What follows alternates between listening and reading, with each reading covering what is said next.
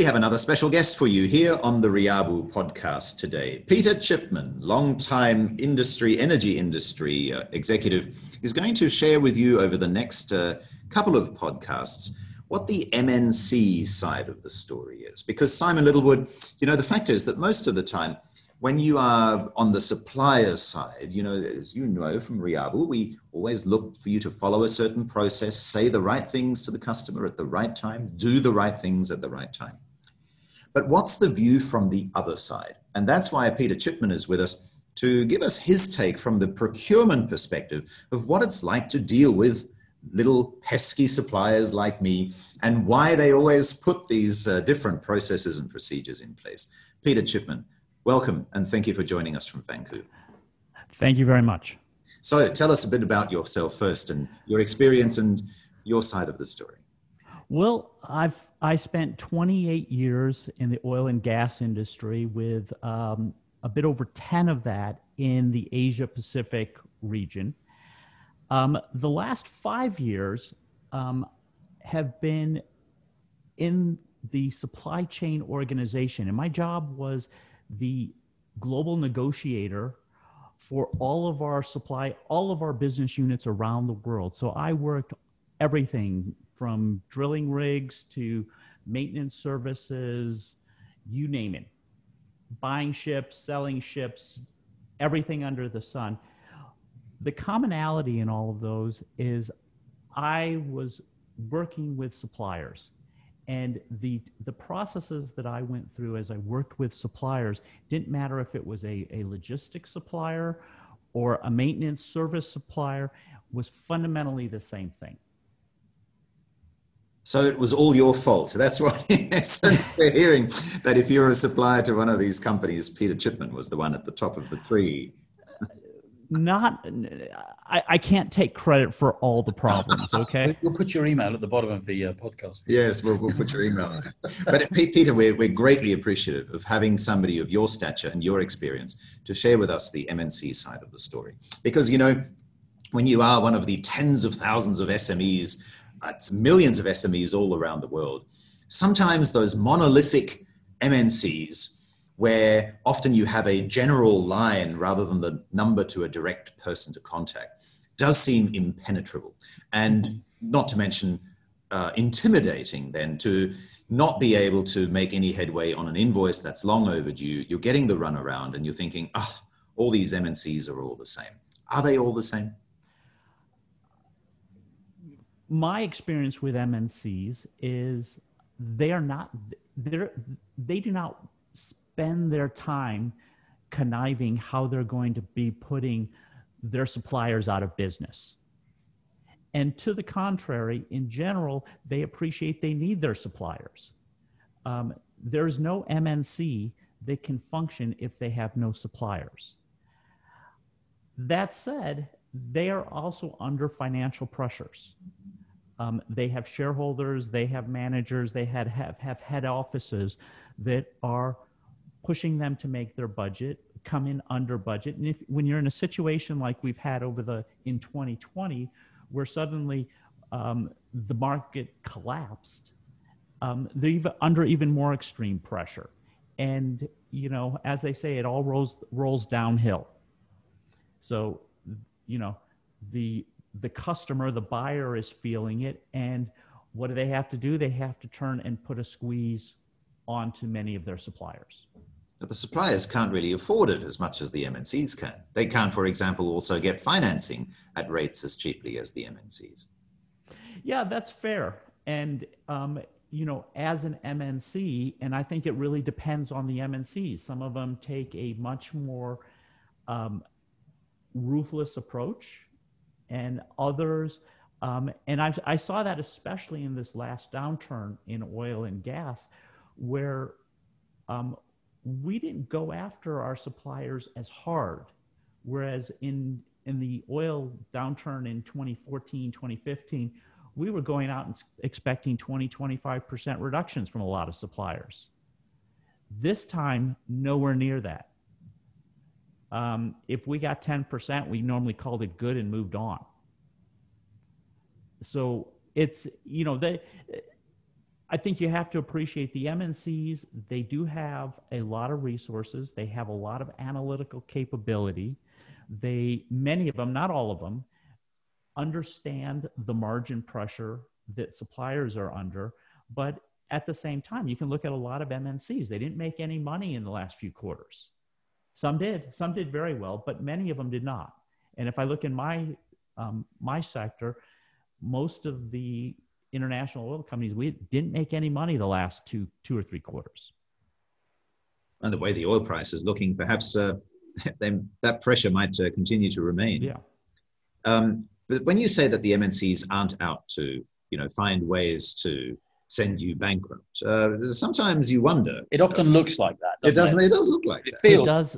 Well, uh, is it? I I would think that many of the times what you're having are these um, often very process driven organizations who have a bevy of processes that as a small enterprise or medium sized enterprise it just seems impossible to get through this maze however i would stress once you once you get it through that maze it becomes a competitive advantage because you know how to get paid. Um, you know they're not my experience is is mncs they're not they're not sitting around you know there's not some guy in a corner office saying don't go pay that guy or slow pay this person.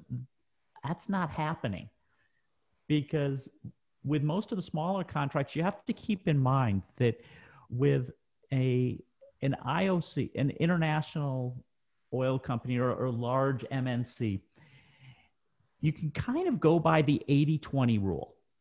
And it's probably even more like 90-10 where 10% of their vendors or 20 10 to 20% of their vendors will represent 80 to 90% of their spend.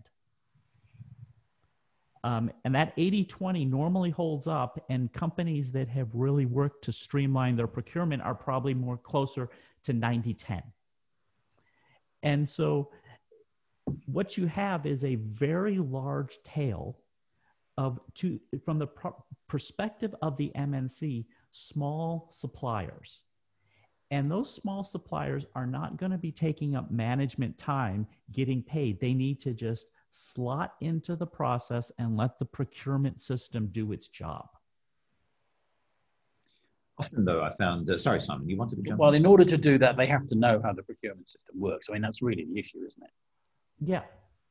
And and so big part, you know, where where I've seen problems from some of our suppliers and suppliers I've heard complaining, um, I think one of the the shortcomings is I'm not always sure they've clearly read and understand the contract.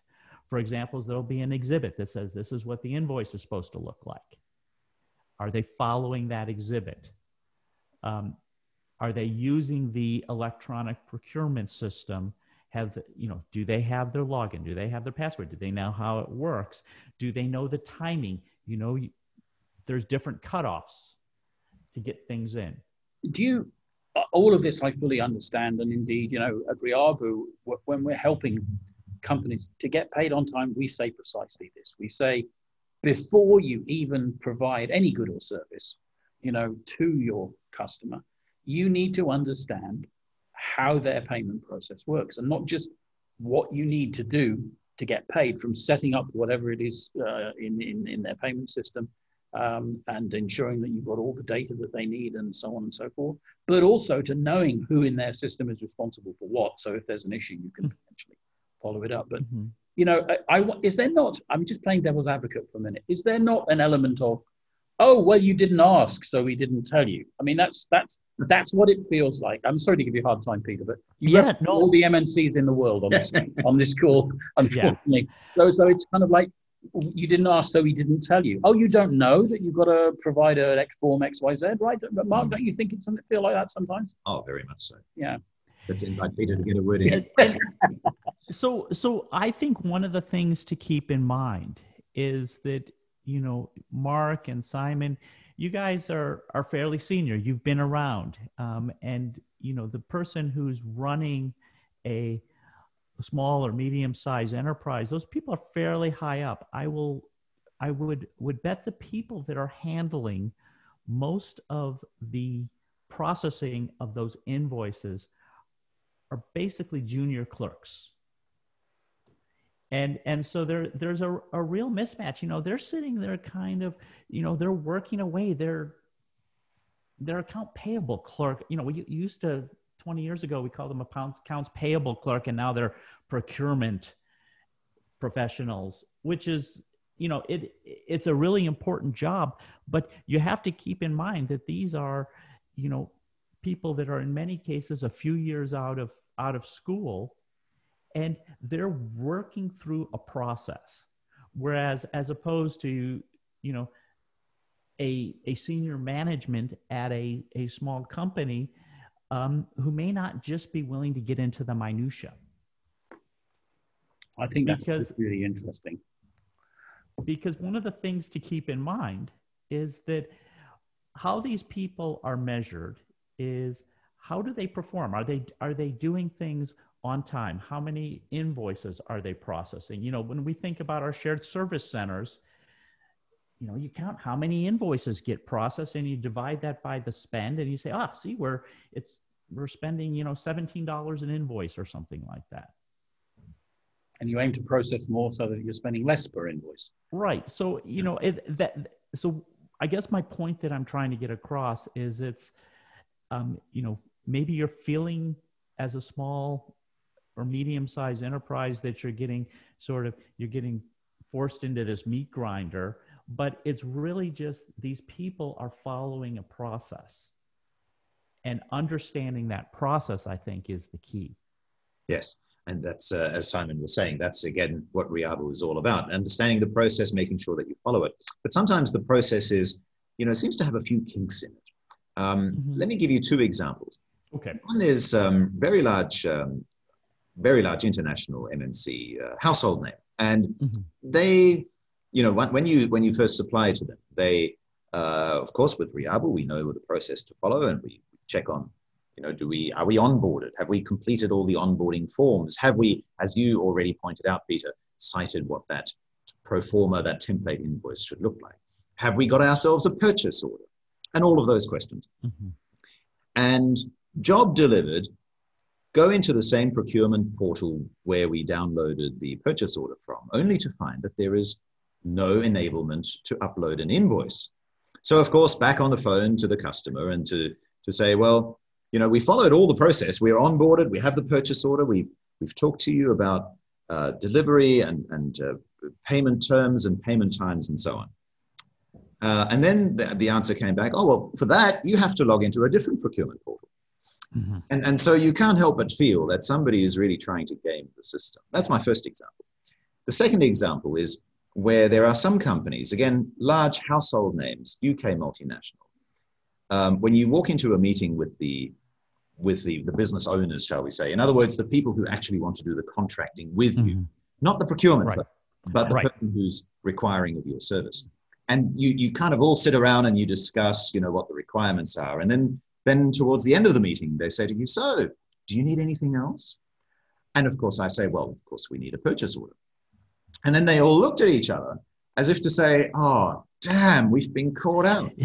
and, and, and the same the same company has so many subsidiaries, local private limited companies, mm-hmm. which seem to be in existence for purely nothing else other than to be able to say, oh, sorry you didn't get your invoice paid on time, but you invoiced the wrong subsidiary. You should have been yeah. invoiced with subsidiary number 437. So once again, you know, you really sometimes mm-hmm. get the feeling that they are not keen to pay your invoice. Yeah, and you know the the the the particular company you're talking about i'm not sure exactly what their their motives behind having what appears to be a fairly complicated you know having two different systems seems wildly inefficient. But you know once again i guess what i would push back on you a bit is to say once you figure it out you're going to have a competitive advantage. Yes, it's a problem to figure it out, but it's it's very much the same thing we've been talking about is no it's not it's it's suboptimal that you have to jump through all these hoops to get paid and e- just to even submit an invoice. But once you figure that out, then hopefully the second time it works more smoothly.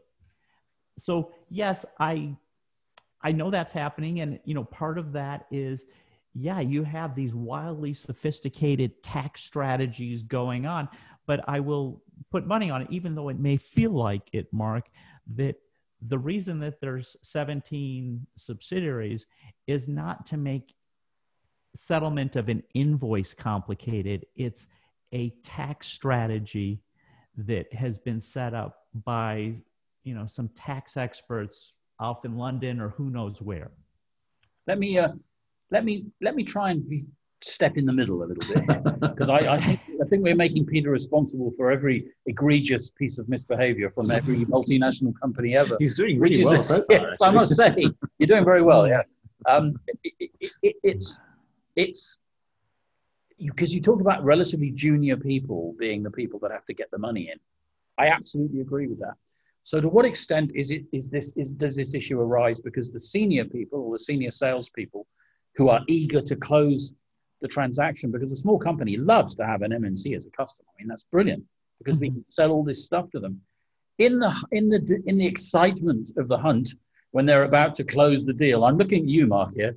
For whatever for. uh, you know, that that difficult discussion, which mm-hmm. has to get into quite a lot of detail about what do you need to ensure that our bill meets your requirements and can get yeah. your system.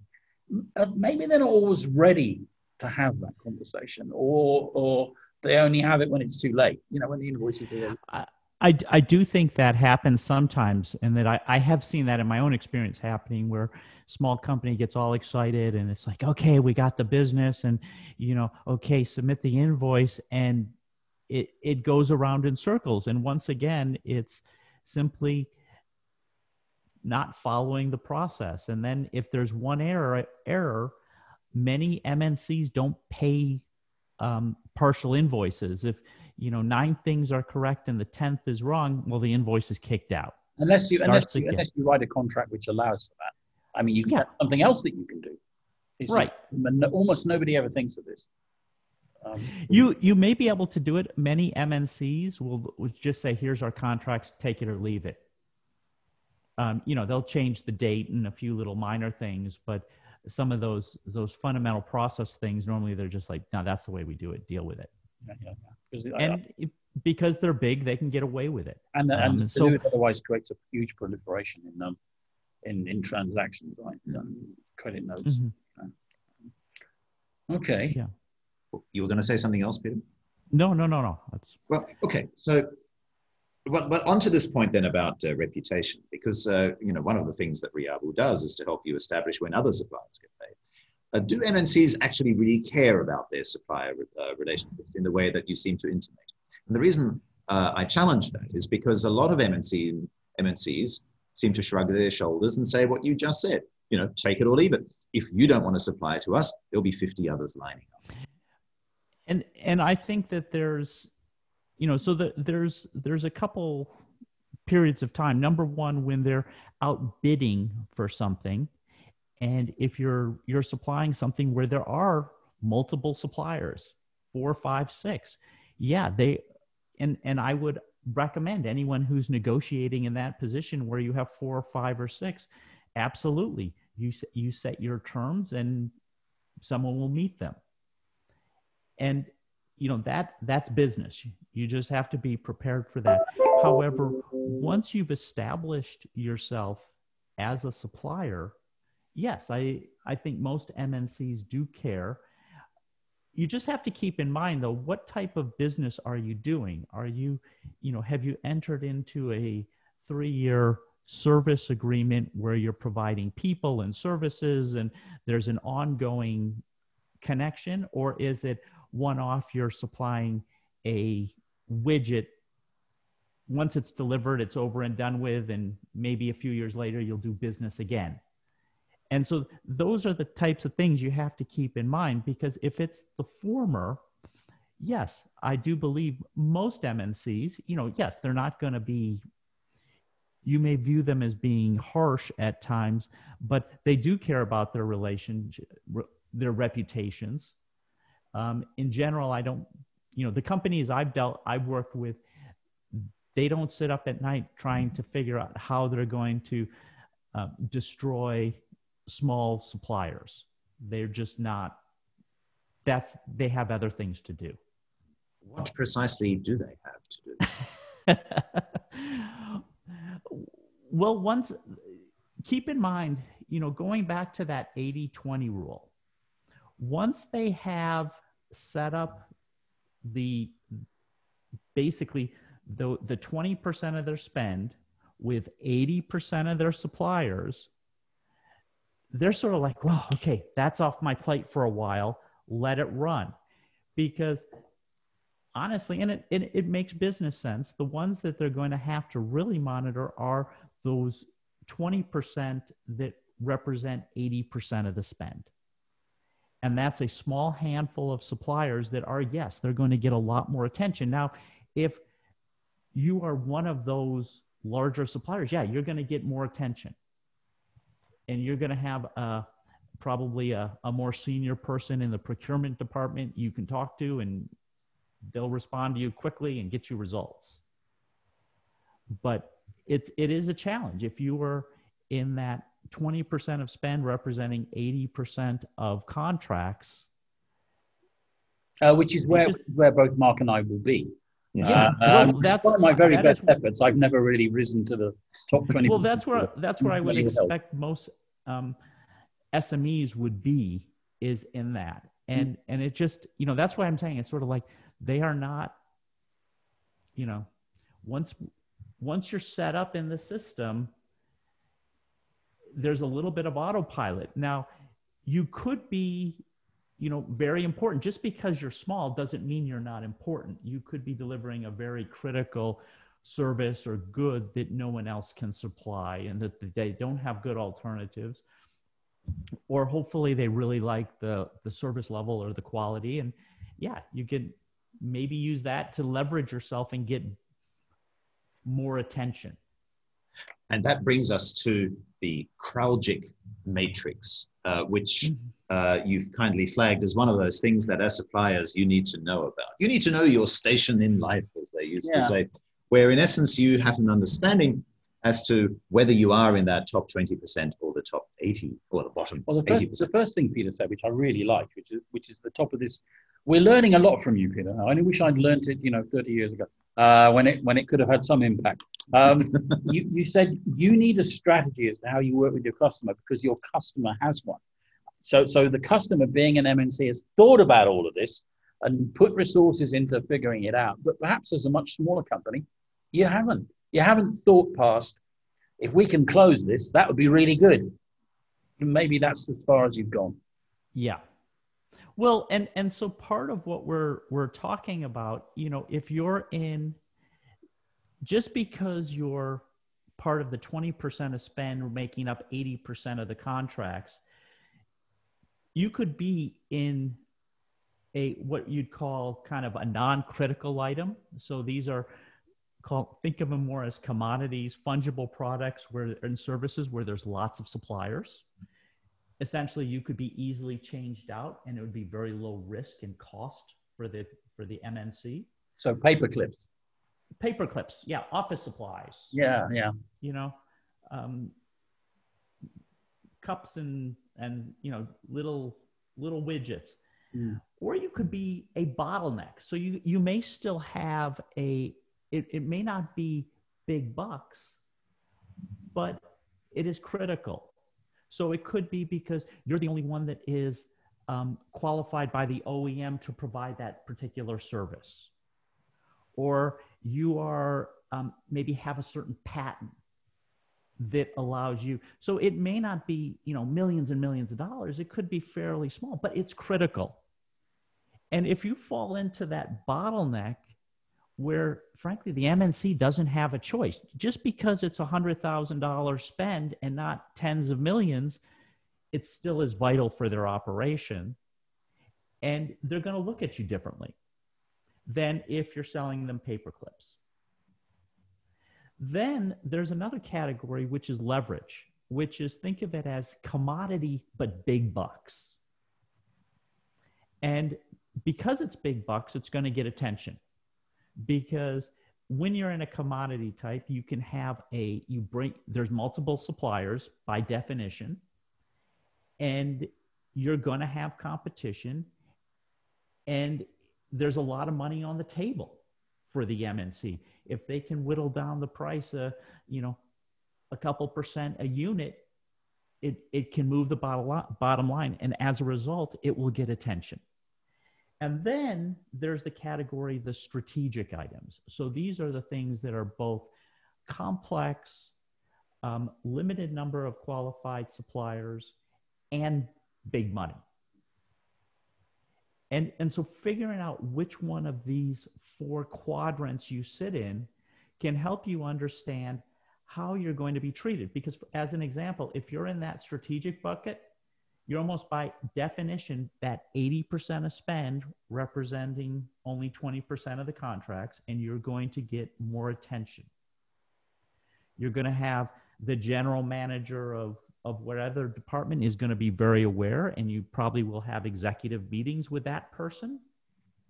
Whereas if you're the paperclip supplier with a non critical item, you may never even meet anyone from the company. Mm-hmm. Yeah. You may just meet meet an admin, ad, you know, someone in the procurement department, um, a buyer or something like that. Good. So you need to know where you are, non-critical or low profit impact, but still a bottleneck, uh, quite an important uh, provider. Mm-hmm. Or if you have a uh, a commodity but with a big profit impact, such as leverage or obviously the, the top of the tree, the strategic item. Let's say you're a paperclip manufacturer uh, Peter, and perhaps a question more to Simon. Because Simon, you always talk about playing the role as an SME supplier, playing playing it professionally, like you are actually a big gun, right? You're you're punching above your weight, so to speak. Is there any way that you, as a paperclip supplier, or maybe a water cooler supplier or something, can move into one of the other quadrants? Well, a large um, supplier is likely to be quite professional um, about how they supply simply by dint of their scale. Because uh, so so perhaps what we're talking about is that even if you're small in relative terms, you need still need to have that professionalism at the front end of, of, of, of how you acquire a customer and how you onboard that customer and how you set up that customer. We've talked about this a great deal. Yeah. In many ways, you need it even more because one of the things that occurs to me, if I look at your matrix, Peter, is that if I'm a strategic supplier and my customer needs my supplies, right? That's really the point.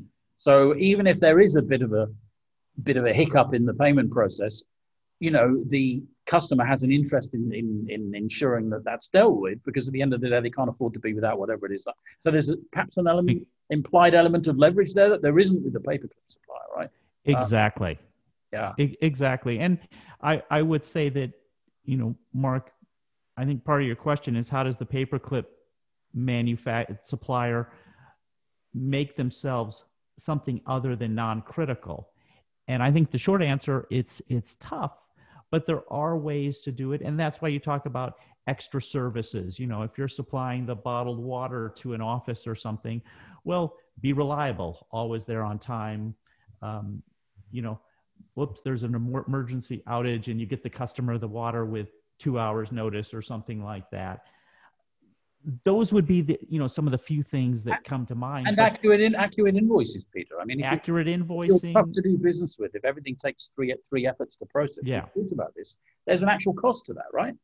Um, Ab- absolutely, because that that does bubble up if everything you know if it's always coming out. Oh gosh, these guys, you know, complaining about being paid again, and then they sent me all these bad invoices, and you know at the that procurement administrative level, yeah, it's, it's probably not going to float up to the general manager, but if if it gets onerous enough, it may, and it would just be like, no, this isn't worth the effort dealing with these people, and um, you know, they're not going to see many complaints like that floating up, and if they do see one, it's going to be a huge red flag to them. Yeah. So if you're a water cooler supplier, don't let your invoices bubble up. I guess. yeah, exactly.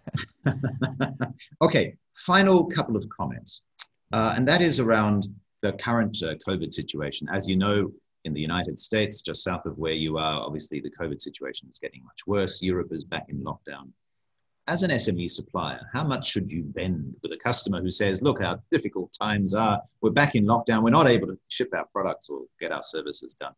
You need to share part of the pain. What, what are the expectations that you as a procurement officer would have? Well, you know, I've I've been on the other side as as the the customer having these discussions with suppliers. And the advice I give is think about number one where you are. Um, also think about what could you trade. What do you think are the value drivers of the customer? Is it strictly about first cost? Is it um, you know part of it is it is, is it you showing some flexibility?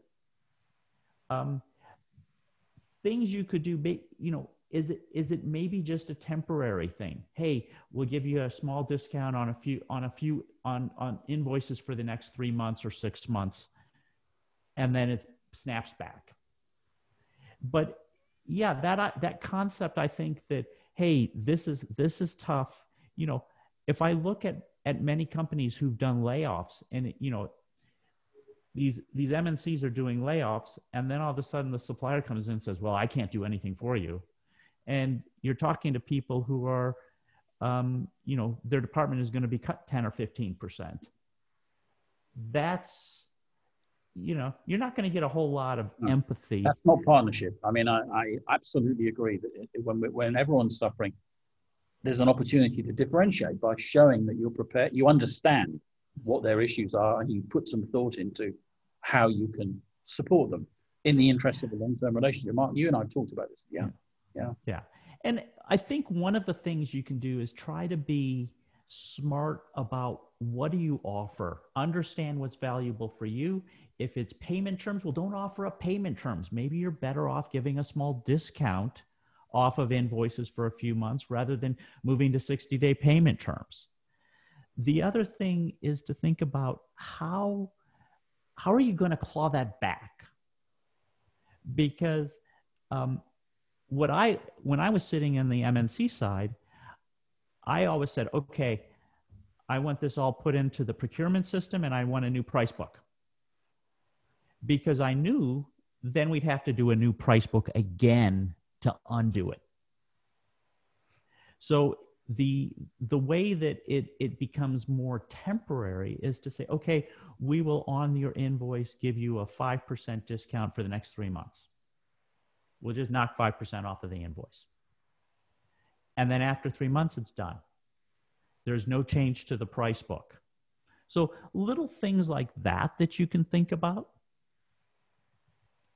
also understand what is you know one of the other things is with that many smes you have issues of, of cash flow and maybe it's worthwhile for you think you should think of everything as a trade that you're negotiating so could you actually ask for accelerated payment terms for a discount hey give us 15 day payment terms and we'll give you the give you 5% what about, up, what about upfront, upfront payment for a part, part of the contract, for example?